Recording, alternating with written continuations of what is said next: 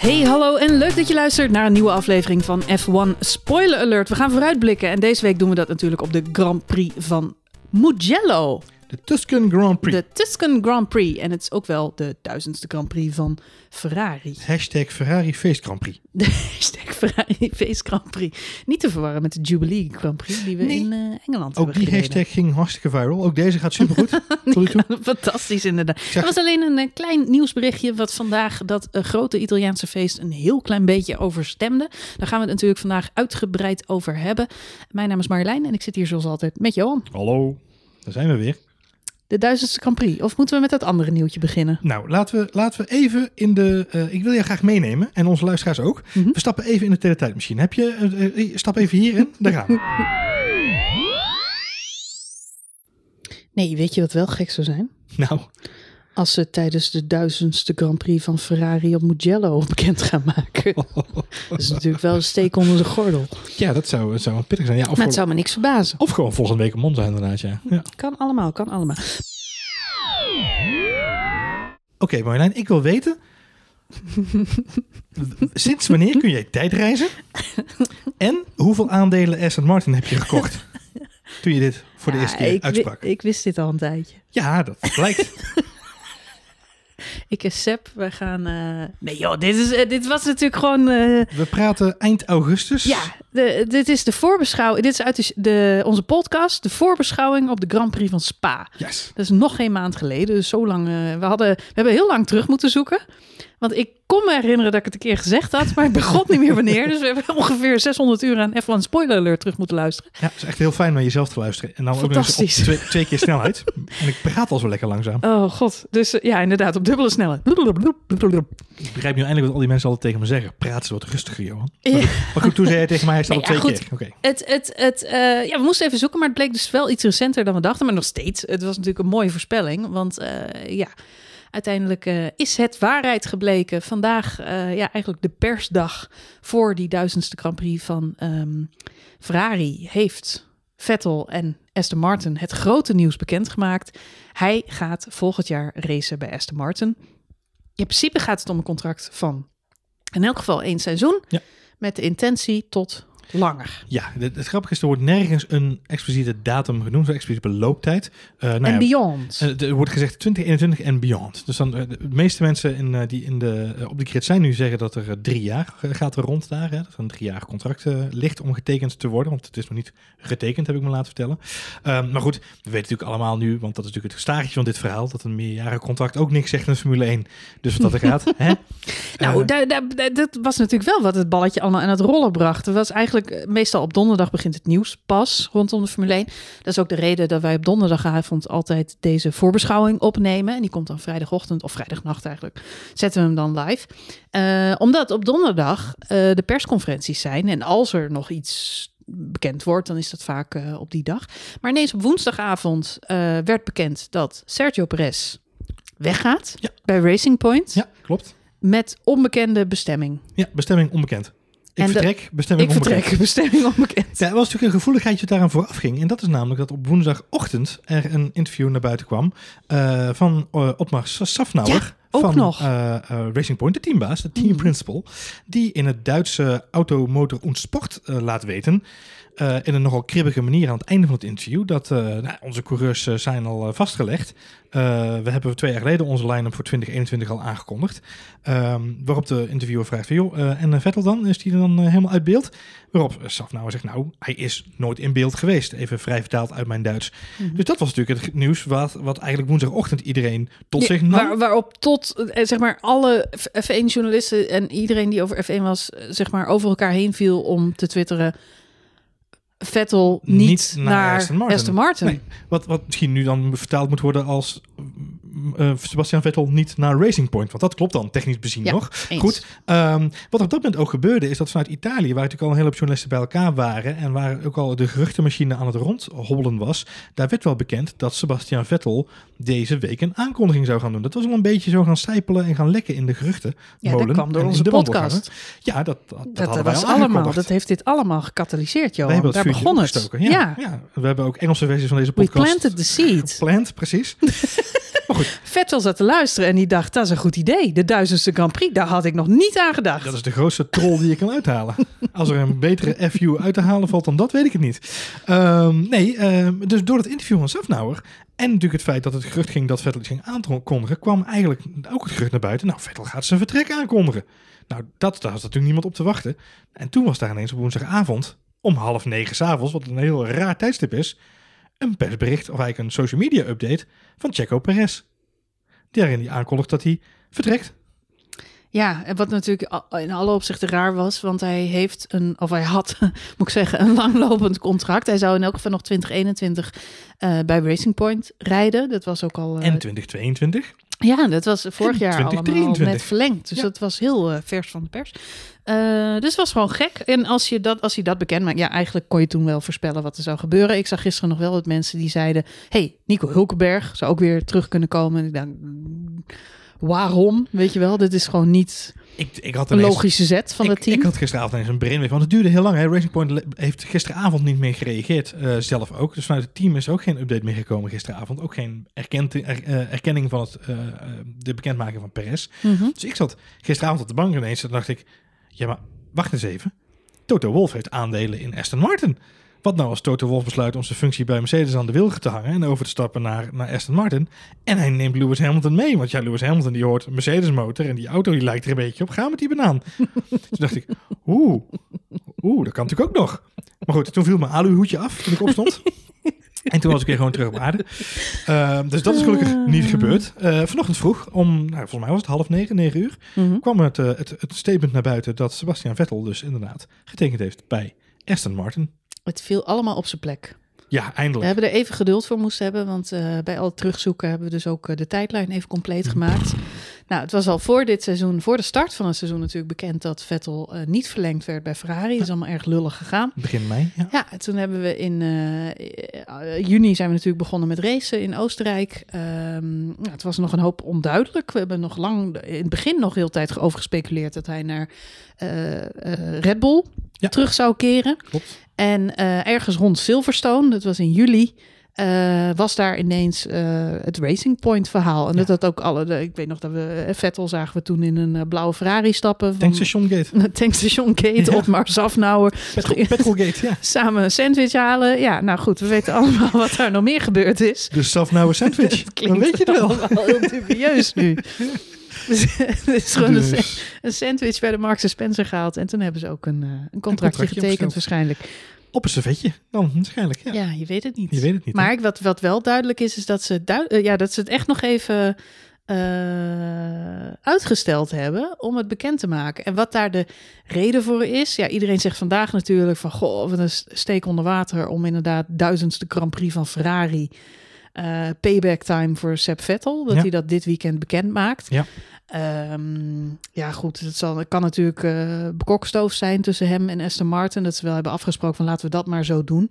Maar dat zal niet alleen maar zijn om eh, Ferrari een beetje zwart te maken op deze manier.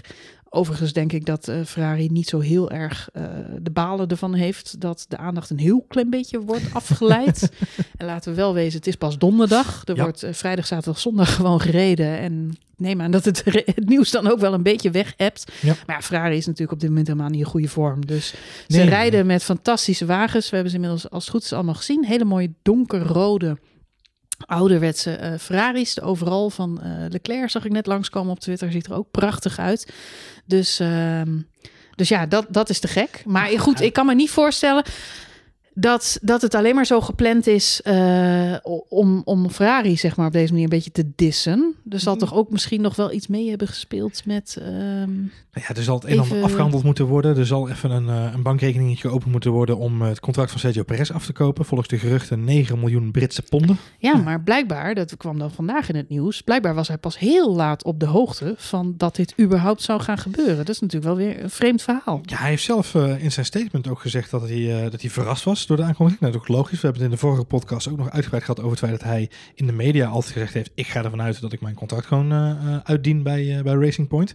Um, hij zegt zelf vandaag in de interviews dat hij pas gisterenmiddag te horen heeft gekregen via een telefoontje van Lawrence, Lawrence Stroll, niet Lance, maar Lawrence, mm Papa Stroll, mhm. dat hij uitgekocht zou worden. Er zit een clausule in zijn contract, dat is een afkoopsom, een beetje zoals bij de voetballers, hè, gelimiteerde afkoopsom, en dan ben je er vanaf. Nou, die gaan ze bij hem ook liggen. Dat hebben ze gisterenmiddag pas bekendgemaakt, zegt hij zelf. Um, en dat wordt een beetje onderstreept door de mensen om hem heen. Want uh, zijn mechanics, uh, onder andere, reageren ook op Instagram en op Twitter. Ja, echt emotioneel. Uh, een van zijn head mechanics, Mike Brown, die zegt: I'm gutted, mate. You know this. Our whole crew is sad. En hij, hij onderstreept het ook. En hij zegt: Don't cry because it's over. Smile because it happened. Dat is de, dat is de filosoof in Perez. Hè? Maar uh, het geeft wel aan dat het allemaal nog redelijk vers van de pers is. Uh. Nou ja, wat, mij, wat ik gek vond in die zin is dat ik uh, al die tijd gedacht heb dat de clausule, clausule in uh, Perez' contract, daar is heel veel over gezegd, die zou er zijn. maar ik ging ervan uit dat dat wel iets was waar Perez ook mee akkoord moest gaan. Ja. Dus dat hij zei van oké, okay, afkoopsom doe maar en dan et cetera. Maar nu blijkt dus dat de clausule gewoon inhield uh, we activeren het, hem. Het is een eenzijdige clausule. Precies, we activeren hem en toedeledokie. En dat, dat verklaart een beetje dat hij pas zo laat eigenlijk iets in de smies heeft gehad. Aan de andere kant... Ja, er waren wel wat geruchten. Eh, er waren wel wat geruchten. Daarnaast, hij is natuurlijk wel op de hoogte van het feit... of in elk geval zijn zaakwaarnemer is op de hoogte van het feit... dat die clausule überhaupt bestaat. Dus het zal allicht uh, bij hem uh, ja, top of mind zijn geweest. Dat ja, ja, shit, ze kunnen van me af. Ben ik wel 9 miljoen rijker, maar als ze willen, als ze echt iets anders gaan doen, ja, dan kan dat helaas.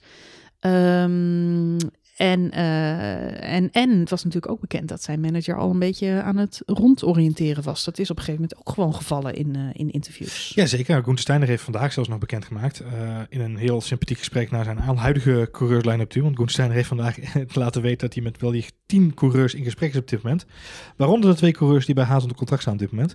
Maar hij heeft, hij heeft daar ook gewoon expliciet in benoemd dat hij op dit moment al met Sergio Perez en met Nico Hulkenberg heeft gesproken. Dus dat is natuurlijk goed nieuws. Want een hele hoop mensen hopen een beetje stiekem dat uh, dat Perez en Hulkenberg met elkaar verenigd worden.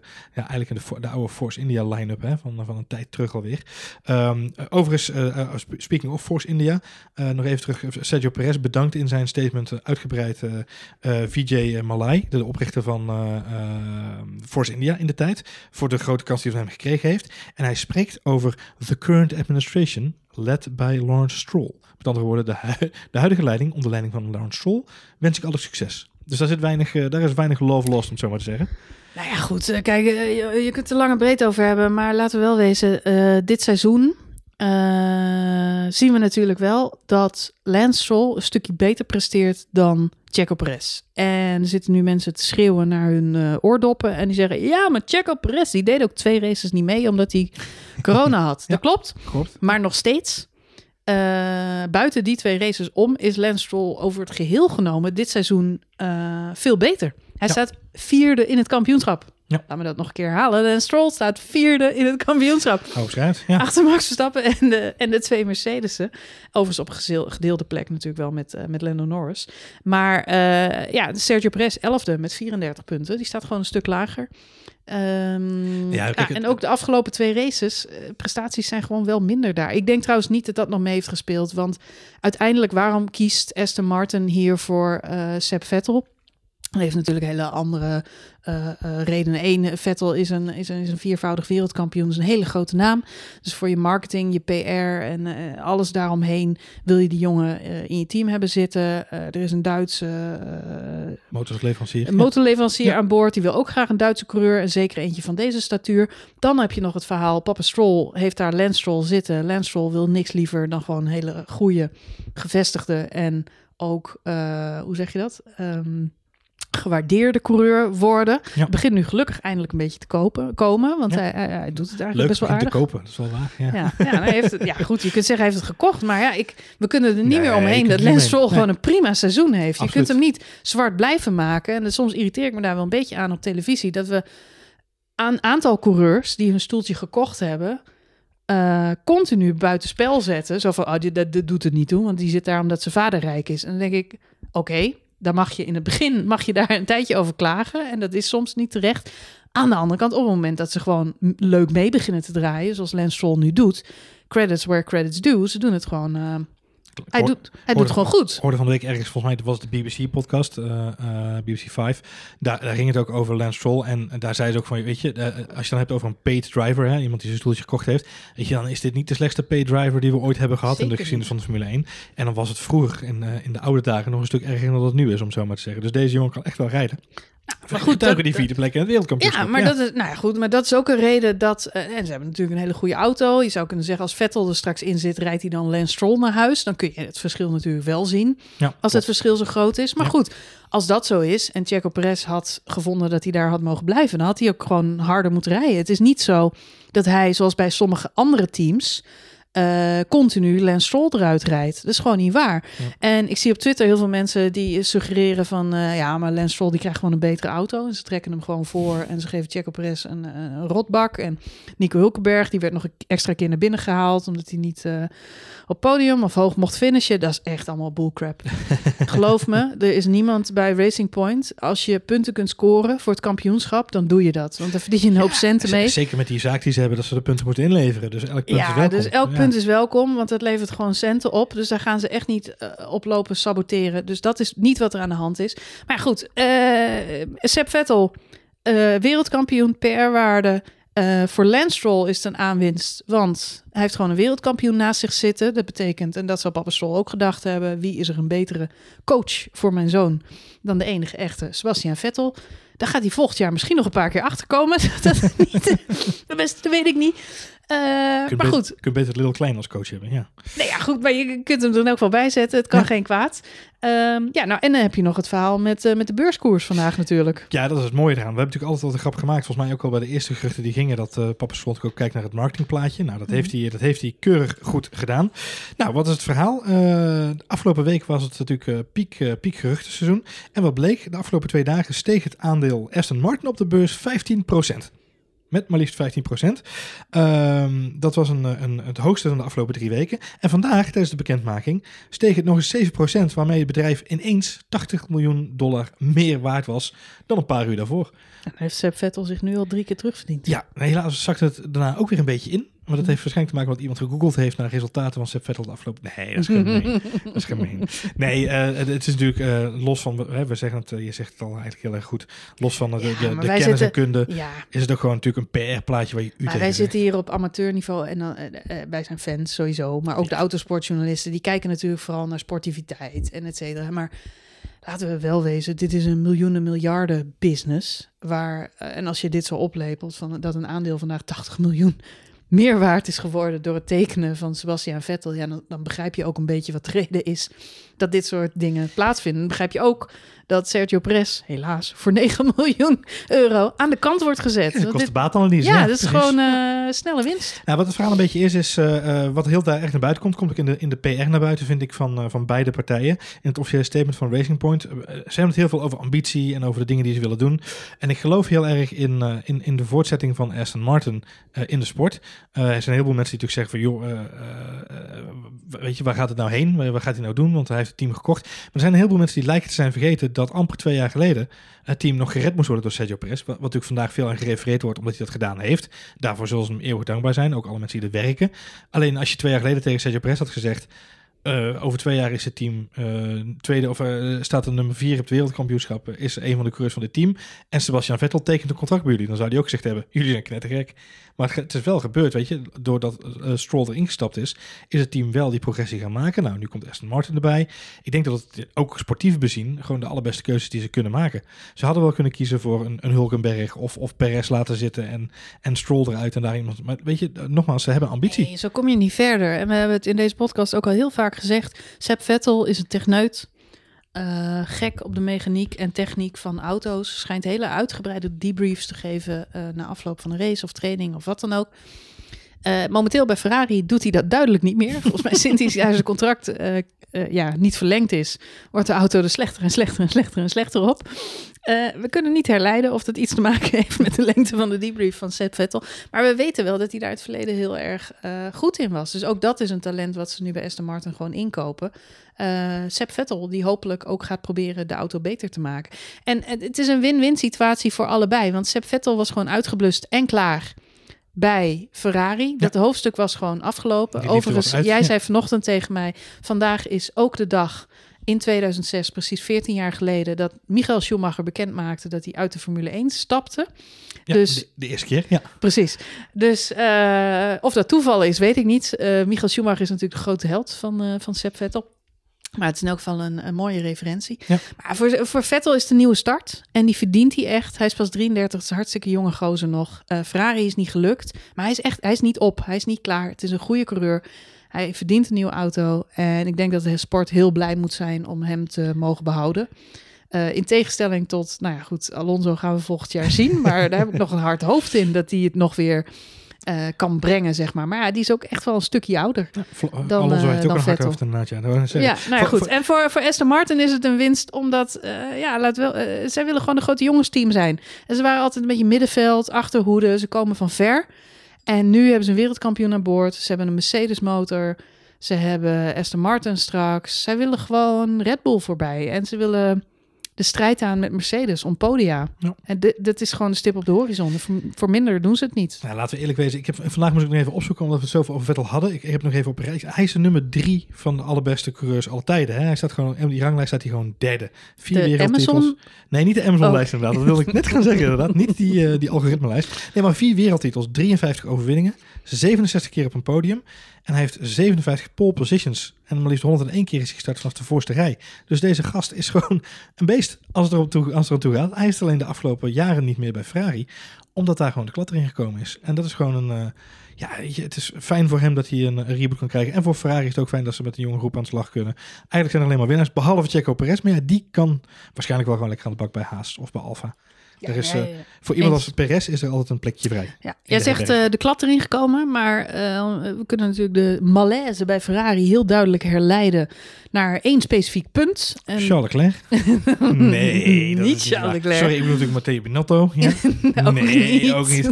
Maurizio Arrivabene? Nee, die is al weg. De Technical Directive, die gooide roet in het eten. De motor werd illegaal verklaard. En nu zitten ze met een auto die gebouwd is op een motor eh, die niet meer mag. Dus eh, de motor die, eh, Die niet. die past niet Nee. bij, eh, bij het chassis en Nou, hij past gewoon echt niet in de auto, dat is het verhaal. Ja. Dus we dachten ze bij Ferrari, we gooien er gewoon een ander kleurtje op. ja, dan matcht de kleur in ieder geval met zijn performance. Dan leiden we de aandacht een beetje af van wat er onder de motorkap gebeurt. Precies. Nou, Eh, leuk, eh, dit weekend natuurlijk de duizendste Grand Prix. Alsnog, eh, eh, net al even aangestipt, ze hebben een mooie Bordeaux-rode auto. Mooie vintage nummers erop. Zelfs Mercedes heeft de safety car een rode kleur gegeven ik zag hem langskomen. Ik vermoed dat we nog wel het een en ander aan eh, rode helmpjes en accessoires bij zien komen. Ik weet niet of je de helm van Charles Leclerc al gezien hebt. Ik heb de helm van Charles Leclerc nog niet. Hij heeft een hele funky helm, kan ik je vertellen. Met allemaal eh, verschillende Formule 1 auto's van Ferrari erop. Oh, die heb ik wel gezien. Ja. Ja, ja, leuk. Ik moest ja, een beetje denken apart. aan een eh, oude pyjama van Charles Leclerc. Ik denk dat, hij daar, dat dat zijn inspiratie was. Dat hij een pyjama Oh, gevonden heeft. Met alle alle, Ferrari-autootjes. alle Ferrari Formule Wat 1 auto's. Hey, jij zei het al even van, bij Ferrari zullen ze blij zijn dat het de aandacht een beetje afgeleid is. Ehm, v- vergis je niet, Ferrari gaat dit weekend wel gewoon eh, uitgebreid vieren dat ze de Duitse Grand Prix rijden. Mhm. Ook al zou dat cijfer wel eens niet kloppen. Eh, met inderdaad eh, nou, allerlei festiviteiten rondom en op het circuit met de coureurs, ceremonies, et cetera.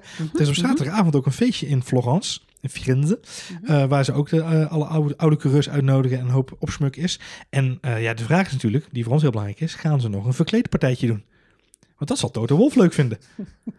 Want die is namelijk dol op verkleedpartijtjes. Nou, het zou heel leuk... Kijk, veel slechter kan het niet gaan bij Ferrari. Dus ik Nee. zou zeggen, doe het gewoon. Nee, dat- maar, En bewijs als het wel goed uitpakt. maar het maakt niet uit wie er verkleedt. Kijk, zodra er een verkleedpartijtje is, dan gaan die Mercedes gewoon voor geen meter. Heeft je dat niet opgevallen? De vorige keer was het Oh, namelijk nou, het dan, team moeten van ze, RTL. dan moeten ze het sowieso doen. Ja, dat was vorige keer het team van, of was het Sky? Sky was het volgens mij. Die waren op de British Grand Prix waren die De helemaal eerste verkleed. British Grand Prix. Of de Nee, tweede. de 70th anniversary. ja, de seven- ja, en toen inderdaad. won Ja, Max. Dus ja, toen gingen ze natuurlijk helemaal voor in, eh, voor in meter, die Mercedes. Dus Ah. ik zou zeggen, eh, geef Matteo Binotto even een eh, toegang tot de verkleedwinkel in Florence. Voordat hij naar het circuit komt van de week. Ja, goed verhaal. Laten we even snel naar de headlines gaan. Yes. Nou, eh, de, de hoop eh, gebeurt dan toch. En weinig denk je dan. Ineens is er toch een heleboel nieuws deze week. Eh belangrijkste nieuws wat ik, wat ik opvallend vond, wa- eh, kwam vandaag ook naar buiten. McLaren zet hun spectaculaire hoofdkantoor en hun techlab te koop. Dat was het belangrijkste Formule 1 nieuws? Nee, maar ik vond het wel heel opvallend nieuws. Ik zei niet Opvallend. belangrijk. Oh, Ik oké. wel heel opvallend. Oké. Ehm, je kent het pand. Eh, ze komt Het heel is vaak- prachtig. Het is een prachtig pand. Het is ook waar, eh, voor de mensen die Cars wel eens gezien hebben. Het is waar ehm Bliksem McQueen Ja, de eh, revamp. Ja, ja, eh, zeg maar zijn training mag gaan doen. dat is bij McLaren. Dat is eigenlijk dat is in het kantoor van McLaren. Daar is het op gebaseerd. Dat is in op elk gebaseerd. Ja, het is natuurlijk getekend. Of Ja. eh, ge- geanimeerd, moet ik zeggen. Ja, maar daar is het op gebaseerd. Nou, het is een prachtig plan met een mooie vijver aan de voorkant. Ah, het is- Als je binnenkomt, dan staan er alle oude McLaren's van Senna en Hakkinen. het is een beetje de, de Apple Campus onder de, onder de Formule 1 panden. Yes. Om zo maar even voor de technuts. Ja. Ehm, maar eh, toch opvallend van een hoop mensen, omdat nou, nog een jaar geleden, nog geen jaar geleden, liet McLaren weten dat ze grof aan het investeren waren in dat techlab. Er zou een hele dure en hypermoderne windtunnel ingebouwd worden. Dat ding is er nog steeds niet overigens. Hm. Maar nu blijkt dat ze het pand te koop hebben staan voor eh, zo'n kleine 200 miljoen pond, Britse Mhm, ponden. mhm. Ehm, maar ze zijn op zoek naar een zogenaamde eh, sale and leaseback. Dat betekent dat ze het verkopen en dan gelijk weer terug willen huren. Nou, het heeft allemaal te maken, eh, volgens een McLaren eh eh, spreekpersoon, met het feit dat ze met een hele grote financiële herorganisatie bezig zijn. Dat speelt natuurlijk al een tijdje. En onderdeel daarvan willen ze kosten besparen. Dus dat hele mooie pand gaat in de verkoop. Dus geen zorgen, ze blijven er zitten. Lando Norris kan nog steeds gewoon zijn rondjes fietsen om het pand, wat hij eh, vaak doet. We- eh, ze blijven er zitten, want het, ze willen het graag huren. En ze willen het dan gaan huren inderdaad, ja. Ja, dat is dan goedkoper dan dat ze het pand in eigendom hebben. Interessante oplossing. Wat het wel duidelijk aan, aangeeft is dat McLaren, ondanks het feit dat het sportief gezien best wel oké gaat, eh, nog steeds natuurlijk altijd wel gewoon in de problemen zit. Eh, de, de hele, het hele moederbedrijf, de hele sportieve auto-industrie, heeft natuurlijk een flinke knauw gekregen. Dus voor- ook voor een McLaren F1-team ja, is het natuurlijk wel even bijpoten, om zo maar even te zeggen. Dus ze zijn al wel aan de betere in de hand, maar ze zijn er nog niet helemaal. Dit is daar een heel duidelijk signaal van, eh, Hm. vond ik zelf. Helder. Yes. Nou, en dan het, op het begin van deze week eh, vlammend nieuws dat Lewis Hamilton gaat elektrisch rijden. Dat doet hij al. Ja, dat doet hij al. hè. Doet hij heel veel. Nee, Lewis Hamilton heeft eh, zijn eigen team opgericht in de nieuwe Extreme E-klasse. Zijn team heet X44 of X44, maar dat klinkt toch net iets minder sexy. Ehm, voor de mensen die Extreme E niet kennen, het is een nieuwe elektrische raceklasse. Die gaat in januari eh, van start. En die zal plaatsvinden op vijf afgelegen locaties. Onder andere in Senegal, Saudi-Arabië, Frankrijk, Groenland en in Brazilië. Eh, het is een initiatief van de oprichter van de Formule E, Alexander Agag. En ehm, elke race is eh, een beetje over twee dagen. Nou, Lewis Hamilton heeft besloten om, daar, om daaraan mee te doen. Deze klasse is vernieuwend om een aantal redenen. Eh, zo moeten bijvoorbeeld raceduo's bestaan uit een man en een vrouw. Er zijn een aantal hele opvallende nieuwe raceformats. En alles in de racesport gebeurt klimaatneutraal. Dus ze hebben een, als het goed is een carbon footprint van net zero. Met andere woorden, als ze daarheen gebracht worden, dan moeten ze daar op locatie ervoor zorgen dat de reis, het vervoer van de auto's en alle de mensen eromheen, dat dat dan gedekt wordt met elektrisch rijden. Dus dan moet dan neutraal gebeuren. Ze gaan met de boot Ja, onder andere. en de trein. Het is een heel, eh, heel opvallend eh, verhaal. Daarnaast, eh, wat ze ook gaan doen, is eigenlijk het is een hele nieuwe manier van race benaderen. Er is heel weinig publiek, omdat het allemaal in de woestijn, in de bergen. En het zijn echt extreme, extreme omstandigheden. Ehm, willen ze rondom de race-events gaan ze allerlei events organiseren, activaties en, en evenementen. Waarbij ze dus inderdaad de aandacht willen vestigen op klimaatverandering. Nou, op zich natuurlijk alleen maar sympathiek. Nou, Lewis gaat zelf niet rijden in zijn eh, X44-team. Het is nog niet bekend wie dat wel gaan doen. Maar in de klasse komen wel een paar bekende namen voorbij. Onder andere Billy Monger, eh, die we natuurlijk kennen van de Formule 3 en eh, als analist bij Sky Sports. Eh, Jamie Chadwick, de W-Series kampioene. En rallycoureur Chris Ingram. Nou, Nice. Dus dat is een behoorlijke leuke line-up. En eh, ik ben heel benieuwd. Het gaat in januari allemaal lopen. Dus En toch dit wel, wordt uitgezonden op Instagram? Of, eh, Ze gaan alles social doen inderdaad, ja. Ja. En ja, een beetje zoals Formule E dat ook al doet. Die hebben best wel veel via YouTube en andere streamingdiensten doen ze... ze hebben natuurlijk ook een, een standaard Het is wel leuk, want als, kijk, de, de verstokte Formule 1 fan, eh, ik, oké, boomer, die, ehm, die, die denkt in eerste instantie van, ja, jeetje, zit ik daar op te wachten? Extreme eh, cars eh, op afgelegen plekken, die elektrisch daar... Het heeft een beetje een Dakar gevoel. Ja. Ja, maar ik kan me wel voorstellen, het is iets nieuws. En het leent zich volgens mij inderdaad wel voor social content. Dus als je dit gewoon op Instagram en je gaat die mensen ook achter de schermen volgen en eh, je krijgt hoofdpersonages. Dus kijk, Formule E is natuurlijk, of heeft de makke dat het op dezelfde manier gepositioneerd wordt als Formule 1. Dus we zitten te kijken naar race lineair op televisie. Eh, en dan is het nog aangevuld met fanboosts en een aantal andere elementen. Ja. Om het spicier te maken. Nou, daar zijn Formule 1-fans sowieso heel kritisch op. En die hebben zoiets, eh, dat is niet sportief verantwoord om Nee. dat soort eh, ja, eh, entertainment eh, dingen eigenlijk in een sport te stoppen. En daar heb ik ook heel erg moeite mee. Maar als Formule E inderdaad ook op een andere manier, een ander format, jongere generatie. eh, ja, ik kan me best voorstellen dat dit onder jonge, ja, jonge kids of jonge Ja. mensen die het gewoon leuk vinden om coureurs te volgen die ja, op dit soort gekke plekken het zijn bijzondere Het races zijn ook hebben. hele bijzondere auto's. Ik zei toevallig, eh eh, eh, moest ik er nog een beetje aan denken. Het zijn, het zijn echt het zijn SUV-achtige formaten auto's. Mhm. Die dus inderdaad met enorme veringen op dat soort extreme omstandigheden moeten kunnen rijden. Volgens mij Jaguar een van de, van de deelnemers ook aan de, eh, aan de competitie. En eh, een team van Adrian Newey van Red Bull. Die heeft onder andere, ook Adrian Newey heeft hier een auto voor getekend en voor gemaakt. Dus er is best wel grote namen aangekoppeld. En weet je, er is best wel veel entertainmentwaarde in, eh, in te maken. En ik denk inderdaad, los, los van, van inderdaad race ehm, eh, kwaliteit, denk dat het heel belangrijk is dat het een, een nieuw soort manier, een nieuw soort platform is om mensen bekend te maken met de problematiek van klimaatverandering en wat we daarvan kunnen doen of moeten doen. Ja, met, met een race Ik blijf, ja, goed. Ik blijf het wel raar vinden dat je. eh, ik denk elke klimaat. Ja, is- voor met mij.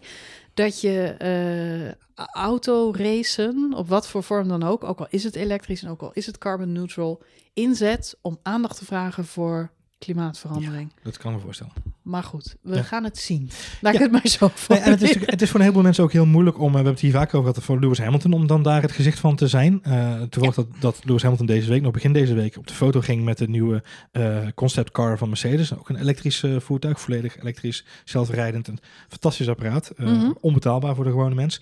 Maar daar had hij een hele post bij geschreven met, nou, sinds, sinds 2017, eh, of sorry, sinds 2019 ben ik me meer bewust van wat het klimaat en et cetera. Eh, en ik heb een aantal stappen genomen om retrospectief, dus hè, terugkijkend in mijn carrière, te zorgen dat ik mijn Formule 1 footprint heb eh, verminderd. Eh, Hm. Dus hij reist alleen nog maar commercieel en hij heeft, eh, privé rijdt hij eigenlijk alleen nog maar elektrisch. Hij vertelt er even niet bij dat hij nog wel een garage vol heeft staan met allerlei hele mooie Ik snap het. sportauto's. Ja. Ehm, hij heeft een privéjet verkocht, hartstikke goed. En daarmee haalde hij eigenlijk de toren weer op zijn... Op zijn eh, Van alles en iedereen. Want het zijn, de, kijk, de Formule 1 fans zijn petrolheads. Dus die hebben zoiets. Kijk, ik ken heel veel mensen die net die van racen houden, maar die wel zich beseffen dat ze verantwoordelijkheidsbesef moeten hebben voor de wereld. En ik denk dat dat eh, goed is. Ik, ik, ik voel dat ook. Ik denk ook, we moeten. Hè, het zou mooi zijn als we personenauto's over zoveel jaar allemaal eh, elektrisch hebben of een andere bron van energie, waardoor we eh, de wereld ehm, langer in stand houden, laat me zo formuleren. Maar aan de andere kant, ja, racerij is racerij is maar een heel klein, heel klein mini, mini, mini, mini, mini stipje op de gloeiende plaat van eh, klimaatverandering. Het is een sport die altijd bestaat. En ik kan me juist voorstellen, als er geen enkele benzineauto meer op de weg rijdt straks, ehm, dat autoracen nog steeds iets is om van te genieten. Juist omdat het een uitzondering is en omdat het dat lawaai maakt, omdat we Ah, met eh, hetzelfde manier dat vinylplaten nog steeds. Ja, die zijn, kijk, vinyl is ook geen goed materiaal. En dat is ook geen. Eh, niet een industrie die je. eh, gigantisch wil spekken, want eh, digitale files zijn veel milieuvriendelijker dan dat er vinylfabrieken in de wereld zijn die ik weet niet hoeveel platen voor ons maken. Dus het is hartstikke goed dat we met z'n allen digitale muziek luisteren. Maar het is ook fijn dat de liefhebber nog steeds een mooie oude LP kan opzetten en die kan kopen. En die kost dan ook extra geld. Daar moet je wel wat voor over hebben. Dat is een luxe product. Maar voor de liefhebber bestaat het. En zo zie ik autoracen ook een beetje. Autoracen kan hopelijk op deze manier blijven bestaan. Of elektrische auto's moeten ook lawaai gaan maken, wat we aantrekkelijk vinden. Dat is ook een oplossing. Nou goed, en daar wordt ook onderzoek naar gedaan. Dus er komt vast nog een, een, een betere oplossing in de toekomst. Maar ehm, aan de andere kant, ja, de, de, klimaat, de klimaatliefhebbers, de mensen die echt hardcore vinden dat er iets moet veranderen, die nemen zo'n Lewis Hamilton ook niet serieus. Nee. Want die hebben zoiets van, ja, houd toch op joh, je bent Formule 1-coureur. Je kunt niet ongedaan maken wat je al die jaren al hebt gedaan.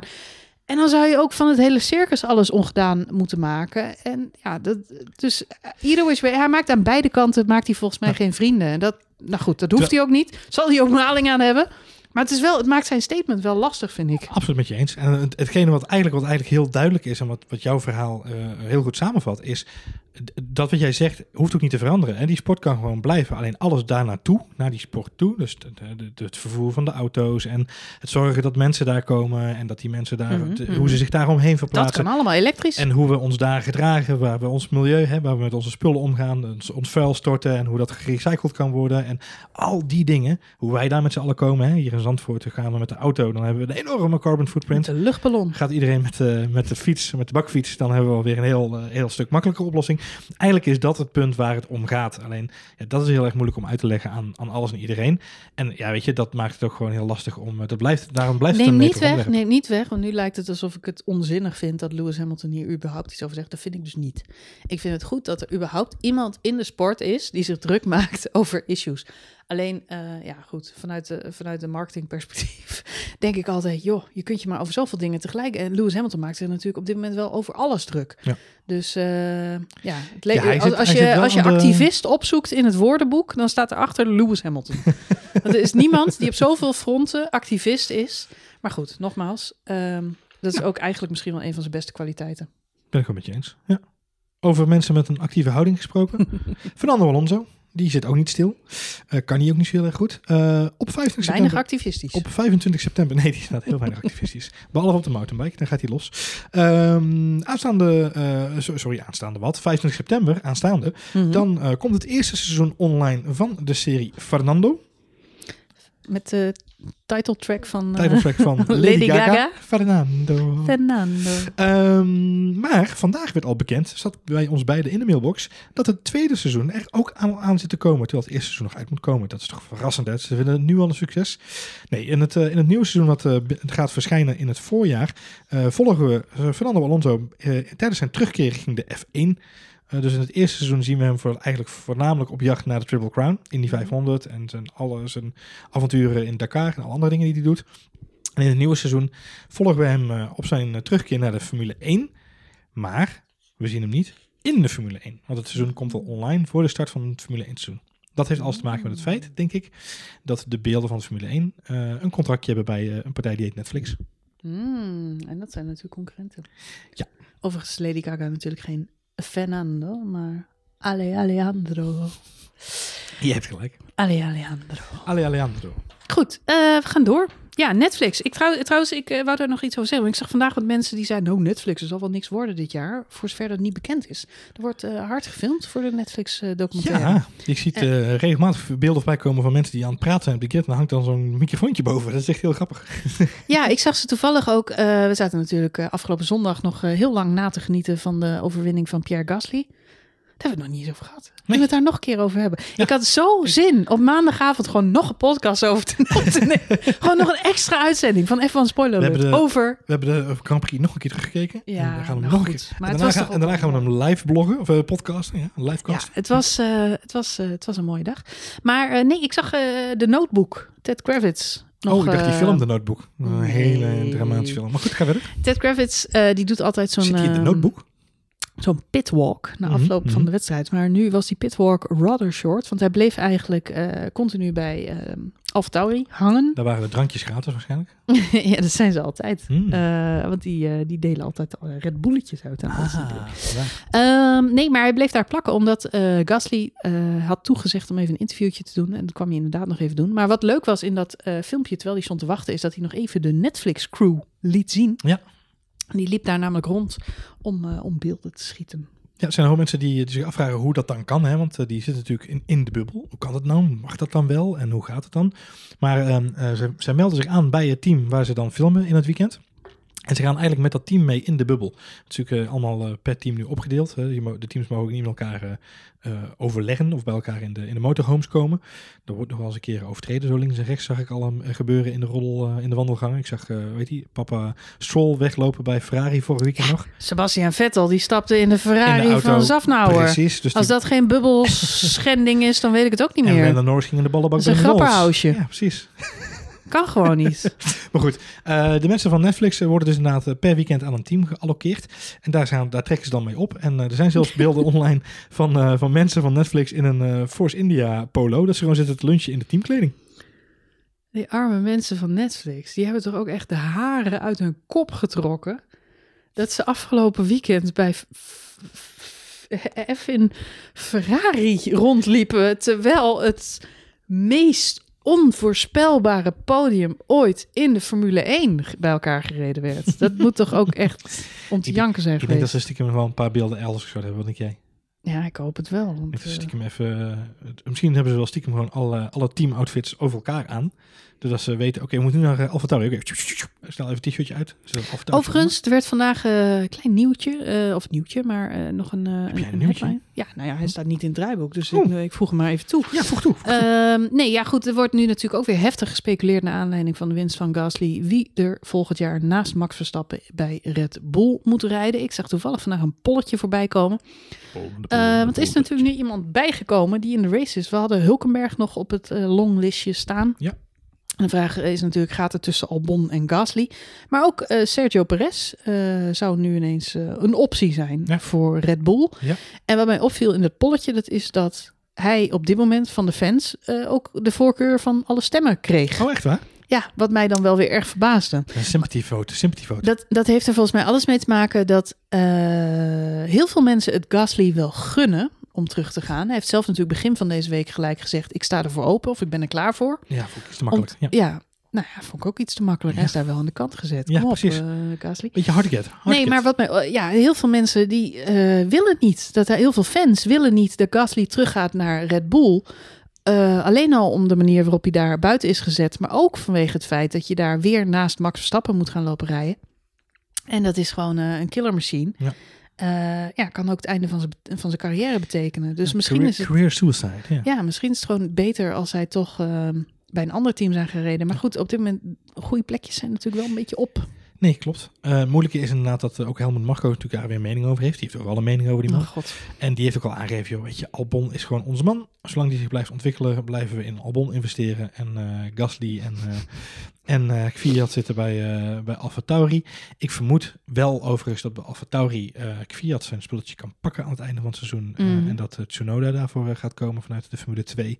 Ehm, wat ik overigens ook wel begrijpelijk zou vinden, een, een Japanse Tsunoda coureur. is nog echt jong. Wel echt jong inderdaad, maar ja, een Japanse coureur. Nou, we hebben het over Duitsers en met Mercedes met een Duitse coureur, Renault met een Franse coureur. Nou, dezelfde, diezelfde passie brandt bij Honda natuurlijk voor een Japanse coureur. Sowieso, ik weet niet hoe lang het geleden is. Takuma Sato de laatste Japanner? Nee, toch? Inoue had je ook nog. Eh, goed, dan ga, ik, dan ga ik mijn eigen Formule 1 geschiedenis interen. Daar moet je wel mee opletten. Ukio Maar- Katayama. maar goed, eh, weet je, een Japanner in de Formule 1 is natuurlijk altijd een welkome aanvulling volgens, en zeker volgens Honda, om het zo maar even te zeggen. Absoluut. Ehm, overigens, diezelfde Helmut Marko, die, eh, eh, als je het dan hebt over alle roddels en mindgames in de, in de, in de paddock. eh, Lewis Hamilton was natuurlijk een van de eerste die eh, in de microfoon klom na de overwinning van Gasly om te zeggen... hey, maar eh, het is echt, eh, ja, weet je, voor Gasly is het echt heel fijn. Zeker nadat hij aan de kant is gezet door Red Bull. Ja, hoe ze met hem om zijn gegaan, kon echt niet. Vond ik echt heel slecht. Dus ik ben blij dat hij deze overwinning heeft gepakt. Nou, Gasly heeft ook laten weten, hè, hij heeft eh, veel aan eh, Hamilton gehad. Eh, zijn maatjes, ze gamen veel, Ja, ze ja. appen af en toe. En Neymar. ja, en, en, Griezmann. en Mbappé, dat kennen ze allemaal. Ja, kent ze allemaal. Is lekker gewoon gebleven, die Gasly. Gewoon een doodnormale Gasly. Nou ja, mag je ook een keer. Ja, is ook zo. Maar eh, nee, ja, goed, vind ik moeilijk. Dat is een ander verhaal. Maar, eh, Dat is Nederlands, Johan. Wij Nederlanders vinden altijd dat je lekker gewoon moet blijven. In Frankrijk ligt dat anders. Je Dat- moet een ja, beetje cultureel eh appropriaten. Dit is, voor de dit is voor de volgende podcast. Ja. maar goed, wat ik wil zeggen is, eh, dat, dat was natuurlijk een wat breed werd in de pers deze week, sowieso. Uh, Abit Boel, eh, Mercedes, iedereen neemt weer even stelling in ten opzichte van Red Bull. Wat doet Helmut Marko deze week? Die zegt gewoon doodleuk. Eh, ja, leuk dat Hamilton dat zegt, maar Hamilton is degene die tegen Christian Horner heeft gezegd dat ze Albon moeten laten vallen. Of dat ze Albon moeten laten promoveren ten koste van Gasly. Dus ja, Ja, dat was gebeurd tijdens een vlucht. ja zaten ze Bij samen Hamilton zat vaak samen in een vliegtuig met eh eh Christine Horner. Wat ik dan weer een van de Nou, dit kan leukere insights vond van de specifieke quote. Nou ja, dit kan gebeuren. Kijk, Lewis Hamilton, wat ik al vertelde in het vorige segmentje, is Lewis Hamilton heeft zijn privéjet verkocht. Dus die moet tegenwoordig met allerlei andere vluchten mee. Die vliegt gewoon in grotere Ja, massa. je ziet gewoon een coach met eh, Christian Coach Horner en met de Spice Girl. Met zijn, met zijn coach. coach met een coach. Dus eh, nee, de, de, de, de mind games tussen eh, eh, alle teams zijn eh, ook weer op volle toeren kunnen we Maar er werd wel bijgezegd door Marco dat, eh, nou ja, dat het inderdaad in, eh, in die zin niet zo chic is van Hamilton dat hij dan de eerste is om dat weer in de media te roepen. Exact. Zo van Gasly moet terug naar Red Bull. eh, terwijl hij ook degene is die heeft ingefluisterd van luister, je moet eh, Gasly eh, terugzetten. Want die jongen die moet nog eh, t- tijd hebben om te Precies. groeien. Waarschijnlijk zal hij het Ja. sympathiek hebben verpakt. Maar goed, ehm, het is een beetje eh, lullig om zo uit de school te klappen. Aan de andere kant kun je ook zeggen, Hamilton had gewoon zijn mond moeten houden. Want hij gaat niet over eh, hoe het daar bij Red Bull gaat. En dat was ook precies het punt wat Marco heeft gemaakt. Van either which way, wat Hamilton ook zegt. Wij laten ons er niet door afleiden. En de beslissingen die we maken over onze coureurs, ook om, hem, om Gasly vorig jaar terug te plaatsen, worden niet geleid door dit soort gesprekken met deze of gene. Precies. Call maken we uiteindelijk zelf. Maar ik ben heel benieuwd. Het hangt er natuurlijk ook vanaf hoe Gasly zich de rest van dit seizoen eh, verder gaat ontwikkelen. Ja, nou, ik, ik, eh, Hij doet het hartstikke goed daar. hij, doet het, En- hij draait een fantastisch seizoen, maar ik zou serieus... eh, ik, ik, ik heb deze week naar een aantal andere podcasts luister ook onder andere Jensen Button bij WTF1. Er zijn een aantal mensen die ook zeggen, ja, maar weet je, misschien het type mens dat Pierre Gasly is, doet er het beste aan om misschien niet bij een topteam als Red Bull te gaan zitten, waar de mentaliteit gewoon cutthroat is, oftewel eh, eh, mes op de keel. Mhm. Ehm, en dat ziet hem, dat ligt hem misschien niet zo, zeg maar. Dus dat, ik kan me zo heel goed voorstellen dat hij dat wel heel graag wil. Alleen, weet je, als je bij Red Bull een fout maakt, dan is dat gelijk heel kostbaar. Terwijl als je bij, eh, bij Alfa Tauri een keer een fout maakt, ja, weet je, dat, dat, dat, die drempel is Ja, veel je hebt, hoger, de- je, hebt, je hebt, ja, je hebt de kans om in de luwte eh, Formule 1 te rijden. En daar leer je een hoop van. Ik, George Russell is het beste voorbeeld. Dat is een hartstikke getalenteerde coureur. Maar die rijdt gewoon lekker achteraan zijn rondjes. Ehm, En that's it. Doet gewoon ervaring op. En Gasly doet dat op dit moment ook. En aan de andere kant kun je ook zeggen... Gasly heeft inmiddels twee podia te pakken. In een Alfa Tauri Albon 0. Ja, dat is een Eh, goed dus voorbeeld. in, de, in de race en de kwalificatie zijn Gasly en Albon behoorlijk aan elkaar gewaagd in twee verschillende auto's. Ja. Dus hij raced al tegen een Red Bull. Alleen hij zit toevallig in een ander bakkie. Ja. Maar om heel eerlijk te zijn, ik denk op dit moment dat het verschil tussen de Alfa Tauri en de Red Bull auto niet meer zo heel groot is. Nee. Dus de vraag is ook, ja, wat heb je eraan om, eh, om in een Red Bull te stappen? En ja, we hebben allemaal Max gehoord afgelopen weekend. Zwaar teleurgesteld, de auto was niet goed genoeg. Eh, ja, volgens mij zit Gasly zo slecht niet in de Toro Rosso. Nee. Eh, op Monza was de Toro Rosso in elk geval stukken beter dan de Ja, Red Bull. Dus de, de eh, Alfa Tauri, hè, de Alfa Tauri. ja, Wat ik, eh, ja, dat, dat- Ja, je ik- hebt gelijk. ja, je blijft rosselen hoor. Dat is Ja, echt, eh, ik heb hetzelfde ook hoor. Vond ik schreef ook gewoon in een stuk. Aston Martin Racing Point, Force India, Alpine, Alpine. Renault. God.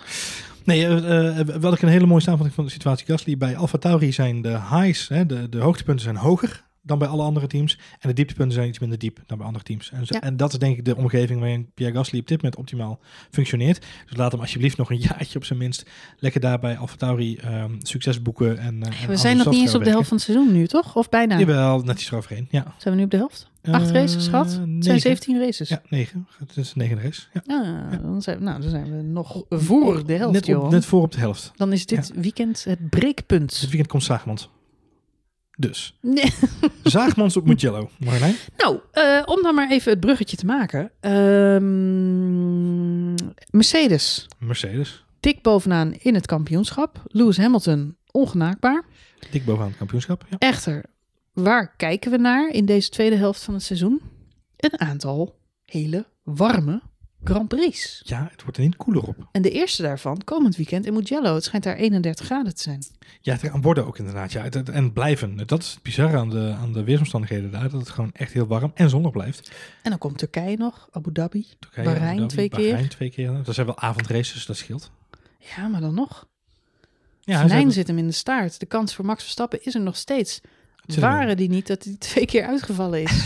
ja. Dat zijn twee hele kostbare uitvalbeurten. Ik denk echt serieus dat ja, En de vraag is of ze Max bij nog best een kans had gehad om dit seizoen... eh, om hoger op te komen. Ja, maar als je nu... Ik bedoel, zoveel... We hebben het er vaker over. Maar eh, Mercedes heeft niet zo heel vaak pech.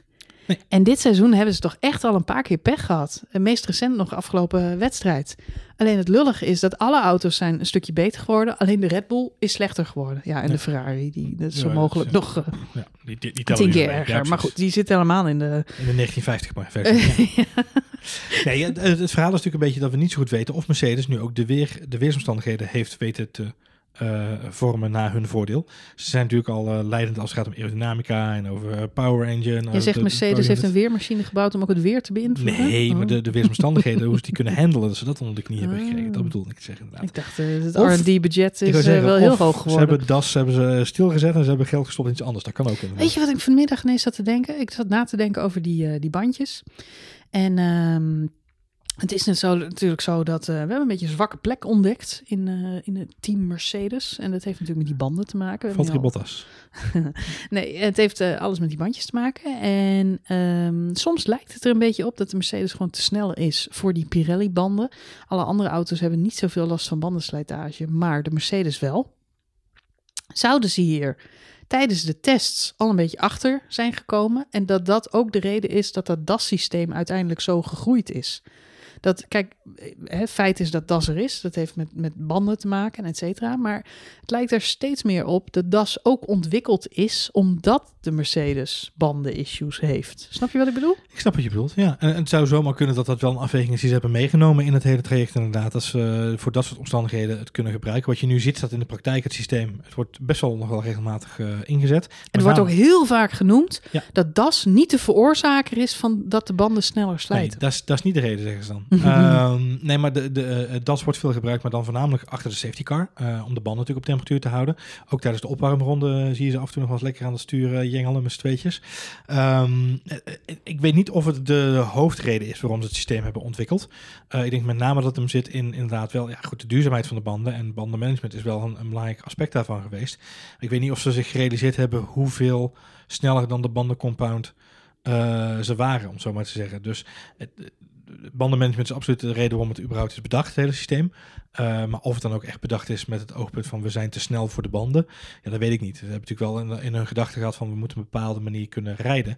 Wat je natuurlijk nu ook ziet is dat um, doordat de partymotor uit is, uh, zagen we natuurlijk afgelopen weekend al dat, dat ze eigenlijk in de race het moment dat ze vooraan, vooraan rijden, want dat is een belangrijk onderdeel, uh, een stuk sneller zijn dan dat ze daarvoor waren. En ze kunnen makkelijker wegrijden weer. Ze hebben toch nog wat extra's over. Ook in de kwalificatie bleken ze uh, best wel wat vlot te zijn. Dus ze kunnen nu langer, met, met de motor kunnen ze langer op een, op een uh, hogere performance stand rijden. Omdat ze dus niet meer die party motor op zaterdag erin jassen. Dus dat betekent ook dat ze daar ook meer aan bandenmanagement moeten gaan doen. Dus het wordt sowieso wel weer op een track waar ze heel weinig data van hebben. Want laten we vooropstellen, Monza en ook Spa en ook Hongarije en alle races die we toen gehad hebben, zijn allemaal banen geweest waar we natuurlijk bakken met data verzameld hebben. Barcelona bovenaan. Maar ja, dit weekend gaan we voor het eerst naar een baan waar ze alleen op vrijdag voor de eerste keer data kunnen verzamelen over hoe de auto het doet op die banden, op de verschillende banden. Dus de vrije trainingen deze, uh, deze vrijdag en zaterdag die worden heel erg interessant om te gaan kijken. Ja, wat, welke bandencompound proberen ze en wat zetten ze dan neer? En hoe reageren de coureurs en de auto's op die omstandigheden? En dan, ja, dan moet blijken in hoeverre Mercedes in staat is om ook in hogere temperaturen. Overigens is het vrijdag, valt het nog mee, wordt het maar 29 graden. is het wel een beetje bewolkt gelukkig. Maar dan is wel de vraag, eh, hoe houdt die Mercedes zich in die, in die omstandigheden? Eens, eens. We gaan het zien. Ik ben benieuwd. Ik heb er wel zin in, moet ik eerlijk zeggen. Ik heb er sowieso zin ik in. Zag, omdat, ik zag die onboard. Echt zo'n ja? fantastisch baantje met Jello. Ja, echt leuk. Ja, het is gewoon het is een, nieuwe race. En ik heb ook genoten afgelopen week van alle coureurs en journalisten. En iedereen die in die bubbel van de Formule 1 zit. Die allemaal lekker in Toscane zijn. Ik zag uh, de meiden van het McLaren-team. Die liepen lekker rond in uh, Florence, inderdaad. Die waren daar gewoon even dagje vrij. Sightseeën. Lennon Norris zat lekker aan het zwembad. Met ja. zijn voetjes omhoog. Heerlijk. Uh, met, ja, allemaal mooie Toscaanse vergezichten. Het is een prachtige regio waar ik zelf heel graag op vakantie ga. Dus het is heel grappig sowieso om de Formule 1-wereld daar nu te zien neerstrijken. Ja. Het is toch een beetje vakantie voor ze. Ja, het is geen vakantie voor ze, het is keihard werken. Maar ze hebben één dag vakantie gehad. Je ziet, je, ziet alle, je ziet alle teams ook gewoon met heel veel, uh, in ieder geval de social media admins van alle teams, laat ik zo zeggen, zie met heel veel enthousiasme reageren op de baan. Ze zijn vanuit mm. voor de eerste baan op geweest, hebben een trackwalk gehad. Uh, het, het, ligt er ook fantastisch bij. De entree is fantastisch. Kun je die foto's gezien hebben. Maar het is een hartstikke mooie entree waar ze, waar ze ja, aankomen. Die grote helm vooraan. Ik las dat Valentino Rossi jaloers is op de Formule 1 coureurs. Dat ze er dit weekend weer mogen rijden. Kijk, dat zegt al een hoop. Ben ik wel benieuwd naar jouw voorspellingen voor het weekend, uh, Marjolein. Heb je er al over nagedacht? Oeh, heb jij er al over nagedacht, Johan? Laten we met jou beginnen. Oh, laten we met mij beginnen. Jij mm-hmm. deflecteert even de vraag. Ja, heel handig, dat is heel erg handig. Je bent een soort halo heb je opgeworpen. Nou, ik heb er wel degelijk over nagedacht. Um, ik denk dat het weekend een heel erg interessante race kan gaan worden. Waarom? Ja. Um, er is nog nooit op gereden door de Formule 1. Het is een snel circuit en we hebben slechts één lang rechtstuk wat dan ook gelijk een DRS-stuk is. Um, volgens uh, Charles Leclerc, die natuurlijk wel wat vaker daar gereden heeft, uh, is een lekker snel baantje. Supersnel baantje. Ik zeg vandaag een onboard. Je kunt er ook best wel inhalen. Rinus 4K die uh, deed een, deelde een onboard van, van een van zijn debuuts in de single-seaters klasse. Mm -hmm. En -hmm. liet zien dat hij daar even buiten om een, een autootje inhaalde. Dus er kan wel ingehaald worden, links en rechts. Nou, ik denk eerlijk gezegd dat het een revanche weekend wordt voor Max Verstappen. Mm. Dus Max Verstappen pakte de overwinning. Zo. En dat doet hij uh, net voor Lewis Hamilton. En dan is daar wederom, zal je niet verbazen, uh, Carlos Sainz. Met ja, de plek. Het, uh, dat verbaast me helemaal niks. Mijn top 3 vertoont enige gelijkenis. Echter ben ik bang dat Hamilton toch deze Grand Prix op zijn naam gaat schrijven. Het is inmiddels alweer een raceje geleden. Dus, um, hij zal de punten nodig hebben voor zijn kampioenschap. Ja. Hij heeft de punten nodig. het is de duizendste Grand Prix van Ferrari. Het is in Italië. Hoeveel meer reden kun je nodig hebben om te willen winnen? Ham on fire, zeg jij. Ja, dat, eh, dus dat gaat hij doen. Maar ik denk wel dat McLaren zijn originele plan van afgelopen race, wat natuurlijk een be- beetje in duigen viel, alsnog gaat uitvoeren.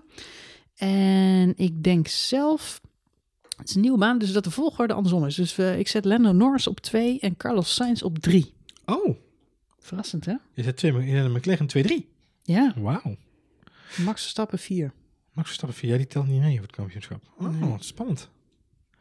Nou, dat zou, ik zou, om eerlijk te zijn, zou ik daarvoor tekenen voor zo'n podium. Zou ik te gek vinden. Al is het alleen maar dat ik Norris wel daar op de tweede plek wil zien staan. Het is heel vreemd om deze Grand Prix te voorspellen, omdat ik er gewoon, ik heb er geen beeld bij. Het is, Nee. eh, het is een nieuwe race Klopt. voor mij, Ja. voor alle coureurs. Ik, ik, ik ben heel erg benieuwd. Ik vind Norris echt een leuke voorspelling. Omdat ik, het zou me niet verbazen als. Want hij volgens mij heeft Ik ga er zo vanuit dat Ja. hij eh, veel eh simracing heeft gedaan nu om deze baan goed onder de knie te krijgen. Ja. Dat is natuurlijk het enige wat je kunt doen. Kijk, Sainz, daar zag je van Monza is echt zijn circuit. Hij was daar gewoon het hele weekend sterker dan Norris. Eh, dus het is ook logisch dat hij daar uiteindelijk in de race eh, aftroefde, zeg maar. Eh, maar ja, goed, ja. Maar jij verwacht niet dat Kimi Räikkönen veel in de sim gezeten heeft deze week? Nee, wel op de kartbaan. Kimi in de sim. nee. Goed. Nou, we gaan het zien. Ik ben heel benieuwd. Ik heb er wel, wel zin in. Eh, morgen de eerste vrije training. Eerst vrije training, daar heb ik sowieso zin in. Ja, wordt ook wel weer spannend. Wat ik al zeg, het wordt al een evenement op zichzelf. Want eh, eh, ja, warmte, ah, nieuwe banden, nieuwe baan, geen data. Eh, Ik, heb, ik Live zit op vrijdag gewoon te werken op, op kantoor. Net En dan, zoals veel andere mensen. Ja. net zoals veel andere mensen. En dan zet ik de vrije training op de achtergrond aan. We hebben op kantoor de beschikking over een groot beeldscherm. Luxueus. Dus dan kan ik vanuit mijn ooghoek eh, daar eh, een beetje de boel in de gaten houden. Maar vorige week zat ik in een, eh, een call via Microsoft Teams. Ja. En, en ik zat heel druk in een gesprek met een hele groep mensen. En ineens zie ik in mijn ooghoek Mag Verstappen. zie ik daar grind opstuiven. en ik ben echt compleet afgeleid, heel mijn verhaal kwijt. Omdat, eh, omdat Max Verstappen daar natuurlijk eh, die auto ineens in het grind parkeerde. Dus jij even, van, je even uitleggen aan die klanten. Dit is Nee, verhaal. nee, ik heb niks gezegd. Maar Oh. ik had wel echt zoiets van, je wilde eigenlijk die call uit, eh, Ja, uitvluchten. Maar ja, dat kan niet, want Nee. de camera staat aan en je moet je gezicht een beetje in de plooi, plooi houden. houden. Maar ik dacht echt, godverdorie, Jack Ploy? Jack Ploy. We gaan hem afronden, Johan. Eh, de Grand Prix van eh, Tuscany, de honderdduizendste Grand Prix van De Ferrari Face Grand Prix. Ferrari Feest Grand Prix, de Mugello race. Ja. Noem het zoals je het wil noemen. Het wordt in elk geval een mooie Grand Prix. Italië 2. Italië 2 Kan ook nog. is wel de minst. Italië 3 komt er ook nog aan. Dus. Dat is niet in Italië, San Marino. Ja, of je ja, een, een Ja. klein Ja, mini-staartje. Oké, oké, oké. We gaan het zien. Komende zondag om drie uur 's middags. Nou, tien over drie moet ik zeggen. Tien over drie. Dan gaan de startlampen uit en dan eh, zijn we weg. Eh, of we weer zo'n spektakel krijgen als afgelopen week. Dat is natuurlijk even de vraag. Mogen we niet te vaak op hopen. Zijn natuurlijk wel hartstikke mooi zijn. Hoe dan ook is het leuk, omdat het een, eh, een, een circuit is wat we nog nooit eerder hebben gezien op de Formule 1 kalender.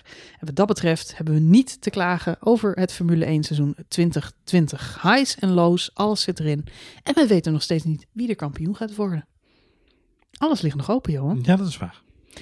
Kun je niet in je teletijdmachine stappen en dan vast even... Voorspellen wie Ja. de kampioen wordt. Nee? Dat eh, doen we de volgende uitzending.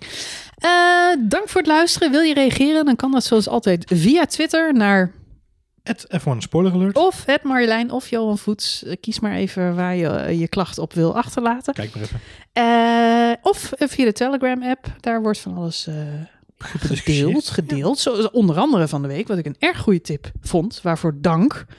Eh, dat er natuurlijk eh, discount was in de McLaren shop. Oh ja, de McLaren eh, sale. Ja, Ja, want eh, dat, ja, goed, dus nu niet meer. Dus Nee. die tip hoeven we niet in deze podcast te herhalen. delen. Nee. Maar misschien als McLaren een podium haalt, dan Ja. geven ze dus korting in de webshop. Ja. Krijg je dubbele korting. Goed om in de gaten te houden. Trouwens, eh, ook hetzelfde Alfa Ja. want eh, ook die hadden deze week korting op merchandise. Klopt inderdaad. Dus eh, nou ja, goed, laten we hopen dat we volgende week weer korting krijgen. Bij, Fer- bij Ferrari hadden ze ook Want dat zou betekenen, ja, dat zou, dat zou betekenen dat er hele bijzondere teams op het podium staan. We gaan het zien. Komende zondag, heel graag tot na die race, wanneer wij er weer zijn met een nieuwe aflevering van F1 Spoiler Alert.